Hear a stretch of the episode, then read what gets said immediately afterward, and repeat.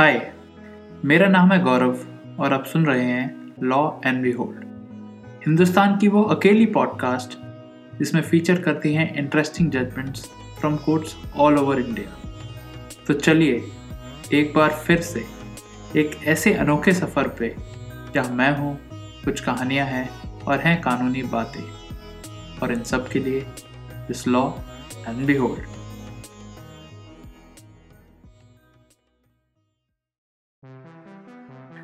नमस्कार, स्वागत है आपका इस हफ़्ते के episode of law and behold में आज बात कर रहे हैं मोहित नेगी से। मोहित नेगी प्रैक्टिस करते हैं दिल्ली हाई कोर्ट के सामने, सुप्रीम कोर्ट के सामने और इसके अलावा दिल्ली के सभी कोर्ट्स के सामने।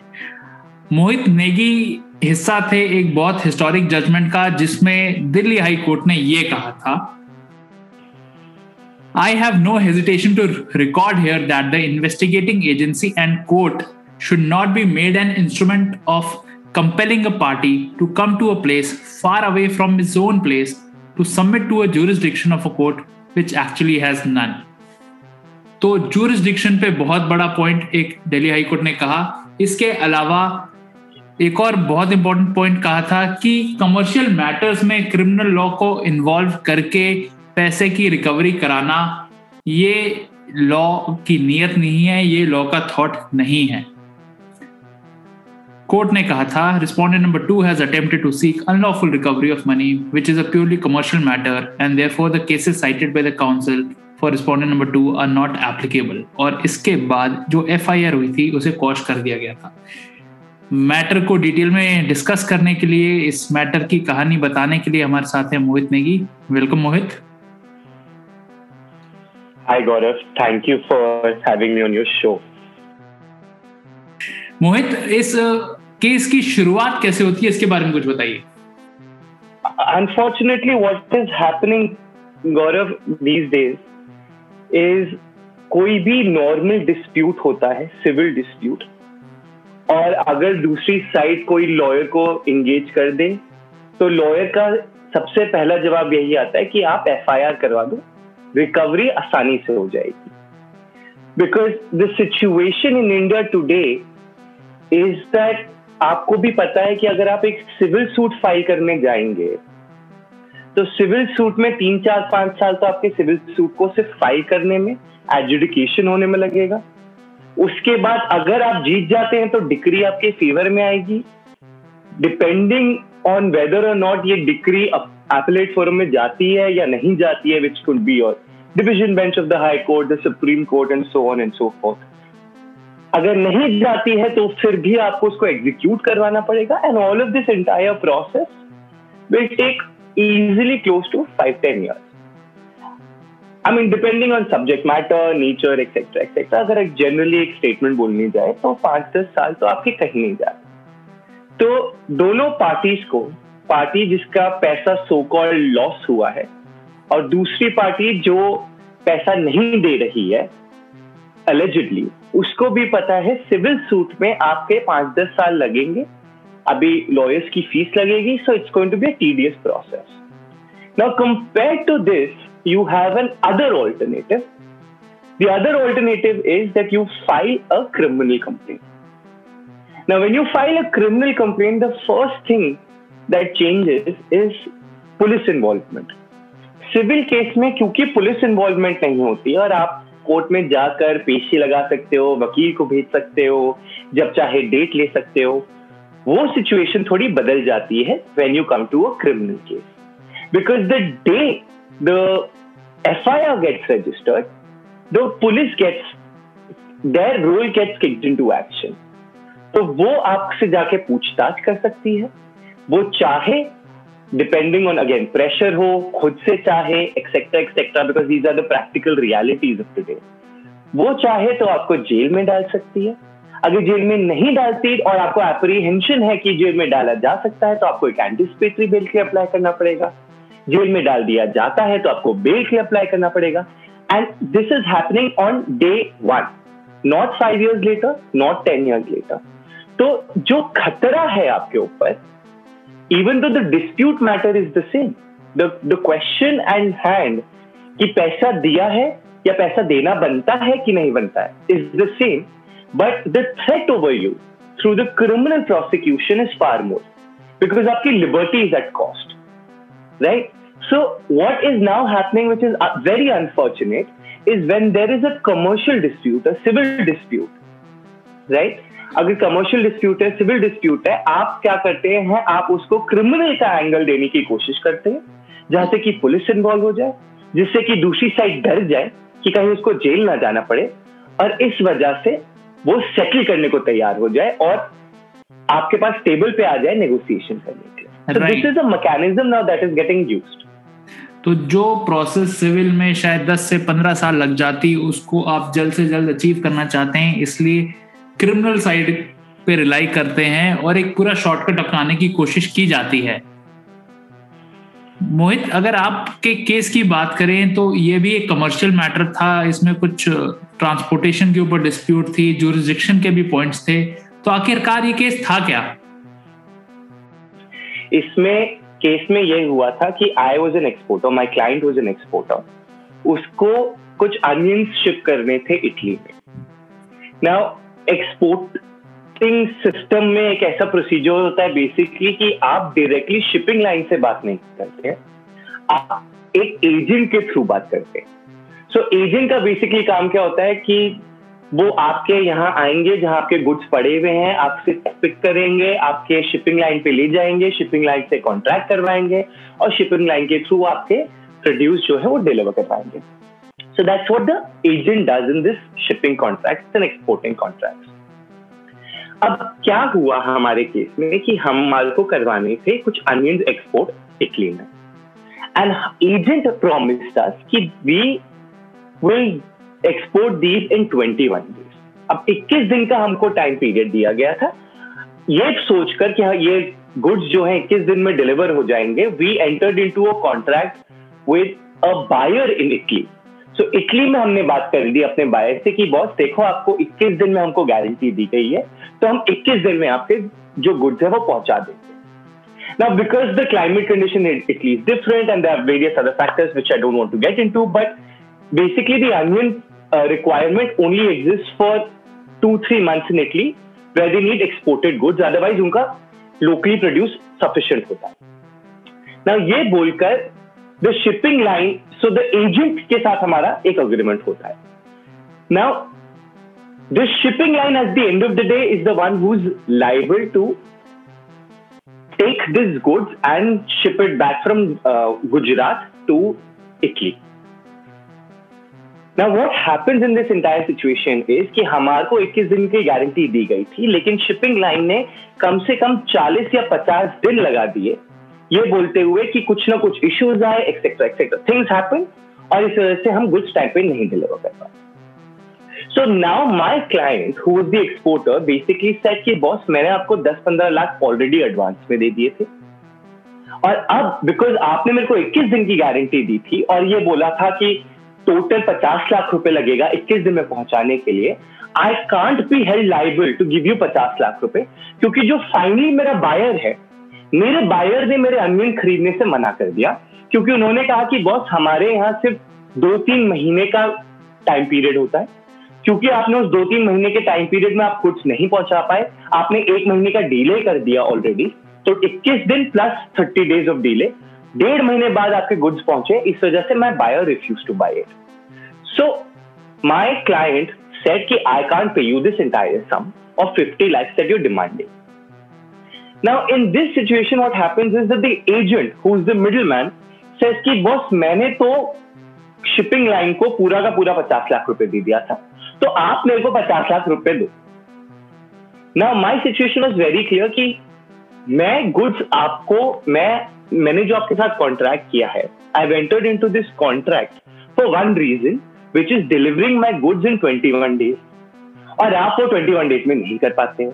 तो अगर आपने अपने कॉन्ट्रैक्ट की परफॉर्मेंस नहीं की so how am I liable to perform my part of the contract how much is due etcetera can be consider can be negotiated but I can be made to pay the entire sum now the shipping agent because I have already incurred this fifty lakh rupees I will demand it from you so this is at a dispute arose between the party they were they didn't want to go after the shipping line because they realized कि it will be easier for them to come after my guy who's a small exporter एक छोटा exporter है वो डर जाएगा शायद पैसे निकाल देगा शिपिंग लाइन पे जाना पड़ेगा तो केस ज़्यादा खींचेगा और शिपिंग so पे उनका बिज़नेस भी ज़्यादा होता होगा why would they want to kill their own business right correct exactly I am sure so इस वजह से now so the agent basically now there were communications between the shipping agent and us wherein we categorically mentioned and my client who's a very exciting guy also said कि मैं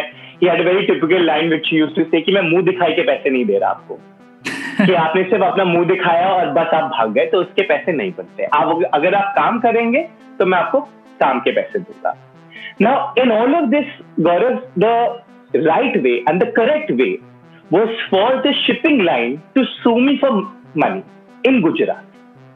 They would have said, I'm, I'm arguing from, from their side. I'm not saying this is the legal position and that this is should this is what should be held. Mm-hmm. But the, the possibility that they can argue is कि हमने आपका काम किया चाहे तीस दिन delay से किया तो आप हमको पैसे दो minus XYZ amount which they could have claim कि अच्छा ठीक है आपको इतने का नुकसान हुआ because of that we will deduct this much sum and remaining you should pay us now Gaurav, what happens in this situation is for this they'll have to go to some civil court in Gujarat.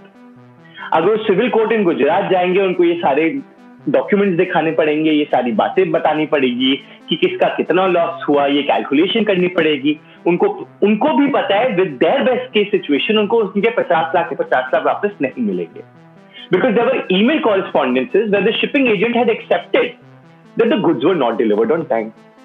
Right. Now, to so basically to overcome all these flaws and defects in their argument, they decided to come after my client in Delhi. Okay. So they filed an FIR in Delhi and not and somewhere in a random district. So they chose a police station in Rohini and they filed an FIR in Rohini thinking कि आप हम police में जाएँगे। इनको बोलेंगे कि हमारा पचास लाख रुपए का काम था। पचास लाख रुपए हमारा ये दे नहीं रहा है। इस वजह से आप इसको जेल में डालें that is the simple game plan Mohit पहला मेरा मेजर सवाल कि अभी तक हमारी जो बातचीत हुई उसमें ये पता चला कि जो प्याज था वो इटली जाना था वाया गुजरात जाना था। इसमें रोहिणी अचानक से कैसे फिगर आउट कर गया? सो Gaurav, that that was my first argument itself. Now, I will come to what my defense was, but the reason they put in Rohini was, which is a very funny and interesting way of giving jurisdiction to Rohini, which gets rejected by the Delhi High Court, and rightly so. But the argument they make is that parties जो दोनों parties हैं which is the exporter, the shipping line and the agent hmm. all three parties are based in Gujarat Every transaction that took place was, took place in Gujarat. Now they say कि finally जब transaction हो जाती है और जो exporter है वो पैसा देने से मना कर देता है, जब वो पैसा देने से मना करता है तो सबसे पहली ईमेल जो आती है फॉर रिकवरी कि हमारा रिकवरी आप करो that comes from a office which is situated in Rohini तो उनका ये कहना है क्योंकि हमारा एक एम्प्लॉय था जो रोहिणी में बैठा था। अगर रोहिणी से आपको पैसा मांग रहा था तो इस वजह से रोहिणी कोर्ट का जुरिडिक्शन बनता है। तो माने sum and substance of dispute पूरा गुजरात बेस्ड है लेकिन 1.1 परसेंट कम्युनिकेशन रोहिणी से इनिशिएट हुआ और इस बेसिस पे जुरिस्डिक्शन रोहिणी डिक्लेयर कराने की कोशिश की गई। That's correct That's correct. Which which which uh, Gaurav this argument gets rejected obviously for obvious reasons. See, देखिए ऐसा मैं नहीं कहूँगा कि बिल्कुल रैशनल नहीं था we, if we get into the logic and the legal principles behind it code of criminal procedure हमारा ये कहता है कि कोई भी ऑफेंस का जुरिस्डिक्शन उस जगह बनता है जहाँ ऑफेंस कमिट किया जाता है मान लीजिए obviously this is without exist to the argument की कोई ऑफेंस था ही नहीं बट मान लीजिए फॉर ए सेकेंड की कोई ऑफेंस था तो उस ऑफेंस का जुरिस्डिक्शन उस जगह पे बनता है जहाँ पे वो ऑफेंस कमिट किया जाता है that's the general principle in the CrPC However, there's an exception to it. Which says कि अगर आप ये डिटरमाइन नहीं कर पा रहे हो या फिर वेरियस कोर्ट्स आर जोरिस्डिक्शन तो one of the jurisdiction can be जहाँ कॉन्सिक्वेंसेस एंस्यू कर रहे हैं उस ऑफेंस के राइट right. तो मान लीजिए कि ऑफेंस एक जगह पे हुआ लेकिन उसके कॉन्सिक्वेंसेस जो है वो बी पे इफ़ेक्ट हो रहे हैं तो B will also have jurisdiction so using this argument what they claim is कि offense gets was created in Gujarat, which is place A, right? However, loss of money has happened in Rohini because I have asked for money in Rohini So the consequences of the offense, the offense of 406 and 420, has happened in Delhi. Right right. तो ये police station Rohini में FIR दर्ज होती है इसके बाद क्या होता है वो क्या सर्कमस्टांसेस होते हैं जहाँ पे आप हाईकोर्ट अप्रोच करते हैं इस एफ़ की कॉशिंग के लिए? ये मामला पुलिस के लेवल पे क्यों नहीं खत्म किया जा सकता था? इनके बारे में कुछ बताइए।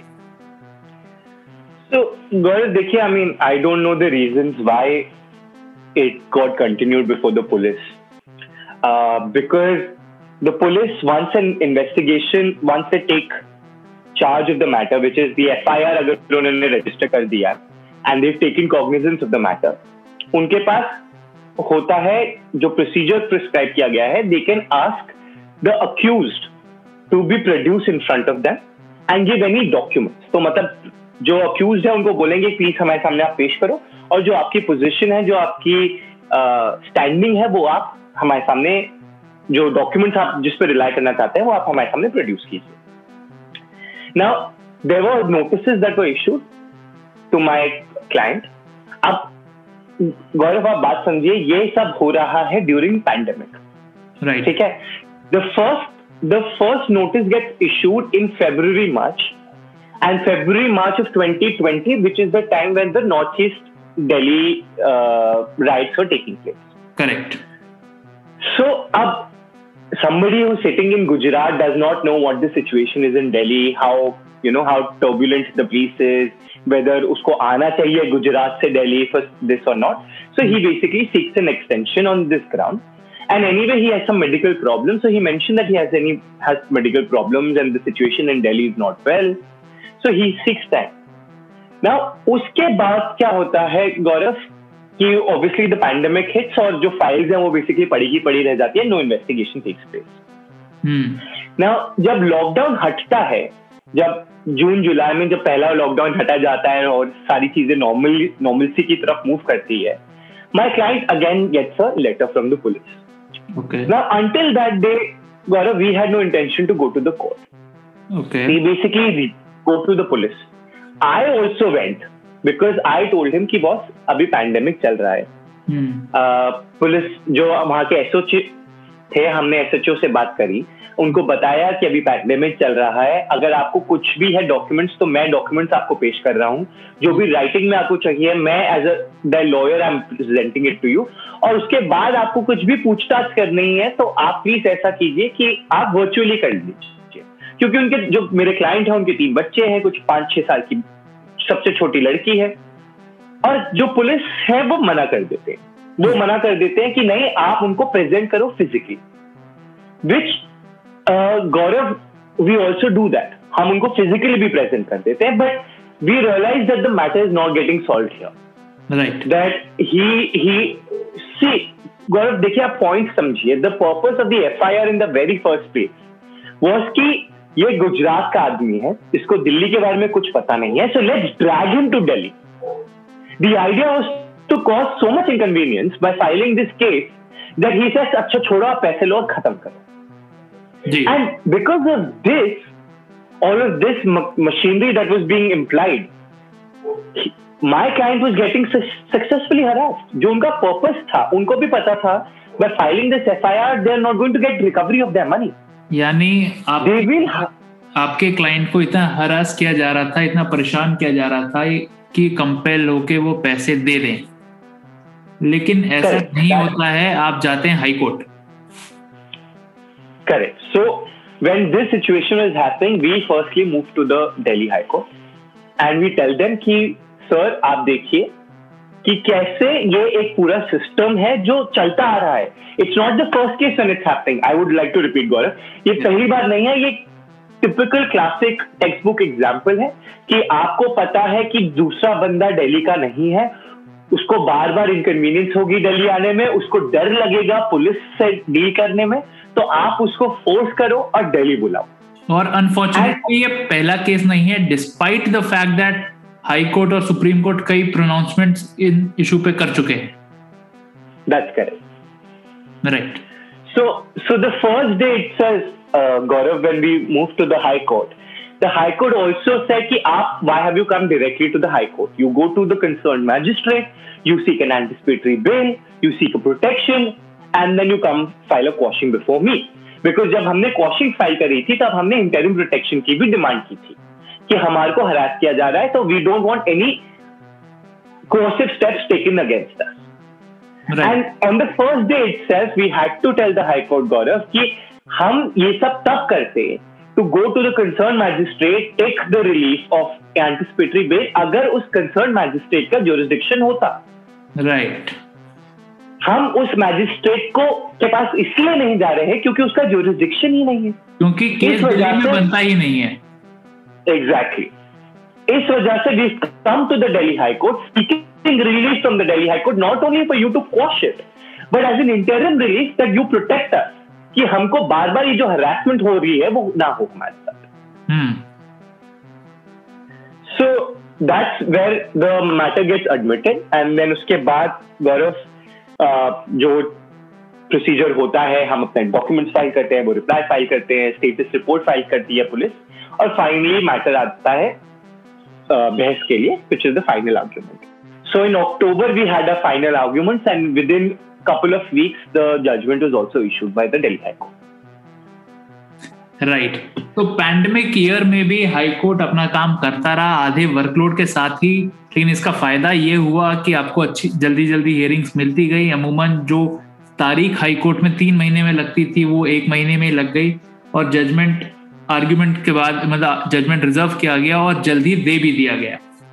तो मोहित इस जजमेंट की सबसे खास बात क्या मानेंगे आप? क्या वो वो सारी जुडिशियल प्रोनाउंसमेंट्स है पुरानी उनको रिपीट करना या फिर एक ही साथ लॉ को कंसोलिडेट कर देना? क्या खास है इस जजमेंट में? देखिए गौरव जैसा आपने कहा एक बात तो we'll have to appreciate that Dave, the Delhi High Court has compiled all the relevant judgments together and has held not only the law but has also given a direction that this procedure has to stop. This harassment of so-called accused has to stop. और अगर आप Delhi high court के जो आपने wordings आपने शुरुआत में ही आपने नरेट किए थे Delhi High Court has looked in into each of the essentials and we'll go into the essentials. But after going into the essentials, they said that this is a classic example where the harassment takes place. The harassment should not take place and the accused should should not be forced to come to Delhi. So not only does it lay down the law, but it also gives strictures against such practice, which is a commendable thing for the Delhi High Court to do. Right right, तो ना ना ही केवल relief दी गई but एक definitive pronouncement भी आया high court की तरफ से जो लॉर्ड ले डाउन करता है इन सर्कमस्टांसिस के लिए तो मोहित हाई कोर्ट का ये बहुत बेहतरीन जजमेंट सिविल और क्रिमिनल डिस्प्यूट्स में जो इंटरप्ले होता है, उसके ऊपर आया कि सिविल डिस्प्यूट को आप क्रिमिनल मैकेनिज्म के थ्रू उसकी रेमेडी नहीं ढूंढ सकते। बट सिविल और क्रिमिनल केस में अंतर क्या चीज़ पैदा करती है? एक मॉनिटरी क्लेम सिविल में भी हो सकता है और उसी को चीटिंग फ्रेम करके क्रिमिनल में भी किया जा सकता है, जैसे इस केस में हुआ। तो अंतर कैसे पता चलेगा? Correct so so the difference has to be at the time of the execution of the contract और at the time where the relationship started and that's what was held in the this judgment also so हम basically consider ये करेंगे जैसे ये कहा जाता है कि criminal law में the essential feature has to be mens rea which is the criminal intention कि आपके एक criminal intention होनी चाहिए और criminal intention has to be when the relationship started तो मान लीजिए अगर मैं इसी एग्ज़ाम्पल को ऐसे कंसिडर करूँ कि मैंने आपके साथ एक अग्रीमेंट किया ये बोलते हुए कि मैं आपके गुड्स पहुंचाऊँगा इटली में। आप मेरे को दस लाख एडवांस दीजिए और मैं पचास लाख टोटल लूँगा आपसे और आप दस लाख दस लाख आपसे एडवांस लिया और बोला कि आपके गुड्स में इक्कीस दिन में पहुंचाऊँगा। Now you find out later कि मेरे पास कभी कोई शिप ही नहीं थी। मेरे पास कोई फैसिलिटी ही नहीं थी आपका गुड्स पहुँचाने के लिए। सो so, मेरा कभी इरादा ही नहीं था आपका जो कॉन्ट्रैक्ट है वो परफॉर्म करने के at the time of entering into the contract तो मेरा शुरुआत से कोई इरादा नहीं था विच मीन्स की I had a criminal intention to cheat you from day one I wanted to cheat you take the money and run away but as oppose to a civil dispute as oppose to a civil dispute wherein I you and I enter into a contract जिसमें मैं ये कहता हूँ कि आप मेरे को goods दीजिए, आप मेरे को एडवांस दीजिए, मैं आपके गुड्स इक्कीस दिन में पहुंचाऊँगा। फॉर वट एवर रीजन कि मान लीजिए रेन स्टॉम आ जाता है my ship break down etcetera etcetera and I am not able to do it the end result is the same in both the situation कि आपके गुड्स नहीं पहुँचे इक्कीस दिन में। But in the second instance I never had the intention to cheat this is only a break down of a contract a breach of a contract. यानी breach of the contract has to be different from a criminal intention. Right तो यानी civil मामले में एक bonafide belief थी लेकिन उसे criminal मामले का रूप देने के लिए प्राइमा फेसी मिसरिप्रेजेंटेशन होना चाहिए। शुरू से ही धोखाधड़ी के अंश दिखने चाहिए। Thank you so much Mohit हमारे साथ जुड़ने के लिए और इस जजमेंट को इतनी खूबसूरती से एक्सप्लेन करने के लिए। Thanks Gaurav it was all my pleasure बताइएगा ज़रूर आपको एपिसोड कैसा लगा? इस जजमेंट की डिटेल्स साइटेशन और लिंक आपको मिलेगा शो नोट्स में। आप हमें कॉन्टैक्ट कर सकते हैं इंस्टाग्राम के थ्रू हमारा इंस्टाग्राम हैंडल है लॉ एंड बिहोल्ड इसके अलावा आप भेज सकते हैं वॉइस मैसेजेस स्पॉटिफाई ऐप से। अगले हफ़्ते तक के लिए take care have a great day